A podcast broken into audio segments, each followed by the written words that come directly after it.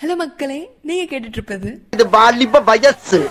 என்னடா பதினோரு வருஷம் முன்னாடி கேட்ட குரல் எங்க இருந்தோ திருப்பி ஒலிக்கிற சத்தம் கேக்குதே அப்படின்னு நீங்க யோசிச்சீங்கன்னா yes you guys are absolutely right. இப்பொழுது அனைவரும் ஆவலோடு எதிர்பார்த்துக் கொண்டிருக்கும் எங்களின் அழகு ரதம் அபிநய சுந்தரி ஐந்தமிழ் சாறு செந்தமிழ் குழம்பு முத்தமிழ் சோறு. This is Dr. Mitra back again. Sorry சத்தம் சரோஜா அவர்கள் தனது பிரச்சார பீரங்கி செய்வார் இந்த ஐபிஎல் லீக்ல நிறைய ஃபேமஸான இன்டர்நேஷனல் பிளேயர்ஸ் விளையாடுறாங்க. நிறைய கரண்ட் இந்தியன் பிளேயர்ஸ் இருக்காங்க. பட் யாரா இருந்தாலும் சரி மேட்ச் எங்க நடந்தாலும் சரி நம்ம தலை தோனி புரட்சி தலைவர் வந்துட்டாயா? புரட்சி தலைவர் வந்துட்டாயா? அங்க இருக்காருன்னா அந்த இடம் அவர் கோட்டைங்க. அப்படி ஒரு லெகசி அவர் உருவாக்கி வச்சிருக்காரு. என்னதான் அப்போசிஷன் டீமோட சப்போர்ட்டர்ஸா இருந்தாலுமே சிங்கம் கலை இறங்கும் போது ஜெர்சியை மாத்திக்கிட்டு கத்துற அளவுக்கு ஒரு கிரேசியான ஃபேன் பேஸ் வச்சிருக்க ஆளுங்க அவரு.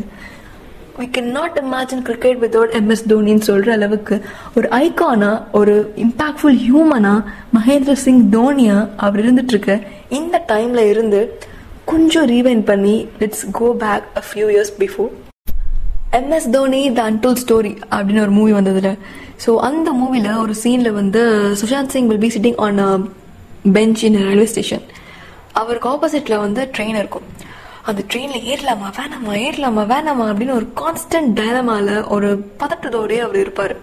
So let's get back to that time period of MS Dhoni அந்த ஒரு நாள் அந்த ஒரு நிமிஷம் அவர் அவருக்காக முடிவெடுக்காம டிடிஆராக இருக்கிறதே சேஃபர் சைட் அப்படின்னு இருந்திருந்தா? MS Dhoni would have been nobody today. And number seven would have been nothing but just a number seven. ராஞ்சியில் ஏதோ ஒரு வேலை செஞ்சுட்டு இருக்க யாரோ ஒரு ஆள் எம்எஸ் தோனியாக தான் அவர் இருந்திருப்பார். பட்டர்ஃப்ளை எஃபெக்ட் கேள்விப்பட்டிருக்கீங்களா? நம்ம வாழ்க்கையில் நம்மளுக்கே தெரியாமல் நிறைய முடிவுகள் நம்ம எடுப்போம். அது நம்ம வாழ்க்கையே புரட்டி போட்டுரும். ஆனால் இந்த எபிசோட் பட்டர்ஃப்ளை எஃபெக்ட் பற்றியோ இல்லை நம்ம தலை எம்எஸ் தோனி பற்றியோ இல்லை ஐபிஎல் பற்றியோ இல்லைங்க. நம்ம எல்லாருமே வாழ்க்கையில் அட்லீஸ்ட் ஒரு ஸ்டேஜ்லேயாவது எக்ஸ்பீரியன்ஸ் பண்ணுற ஒரு விஷயம். நம்ம எல்லார் வாழ்க்கையிலும் ஏதாவது ஒரு ஸ்டேஜில் வந்துட்டு போகிற ஒரு விஷயம். நம்மள நிறைய பேருக்கு மனசெலவில் போட்டு டார்ச்சர் பண்ணுற ஒரு விஷயம்.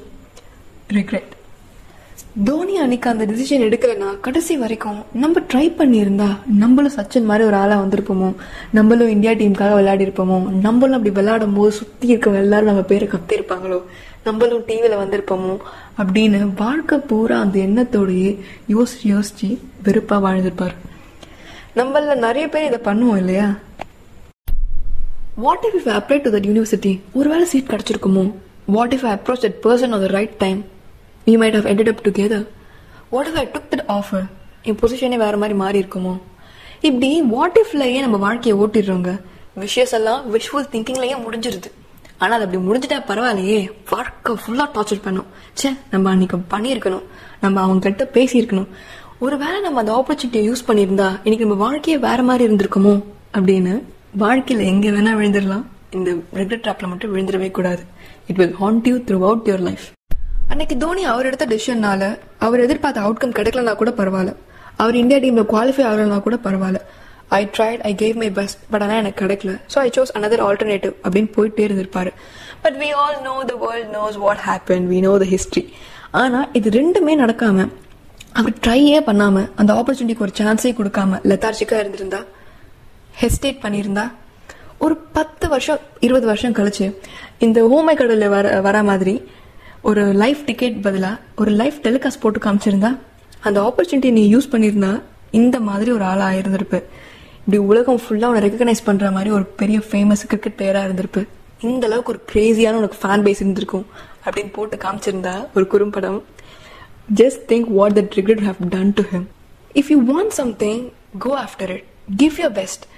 Expect பண்ண அவுட்கம் வந்தா ஓகே இல்லனா it was not meant for you அவ்வளவுதான் அதை விட்டுட்டு நான் அன்னைக்கு அதை பண்ணியிருந்தா இன்னைக்கு நான் எங்கேயோ இருந்திருப்பேன் நான் ஒரு வேளை அதை அப்படி பண்ணியிருந்தா நான் இந்த மாதிரி இருந்திருப்பேன் Now! Rolex! All right! It's all right! இருந்திருப்பேன் அப்படின்னு ஒரு இமேஜினரி வேர்ல்டே வாழாம come to reality do things for real distribution ஆரம்பிப்போம். எவன் கையிலயும் சரக்கு இல்லாம வேண்டாம்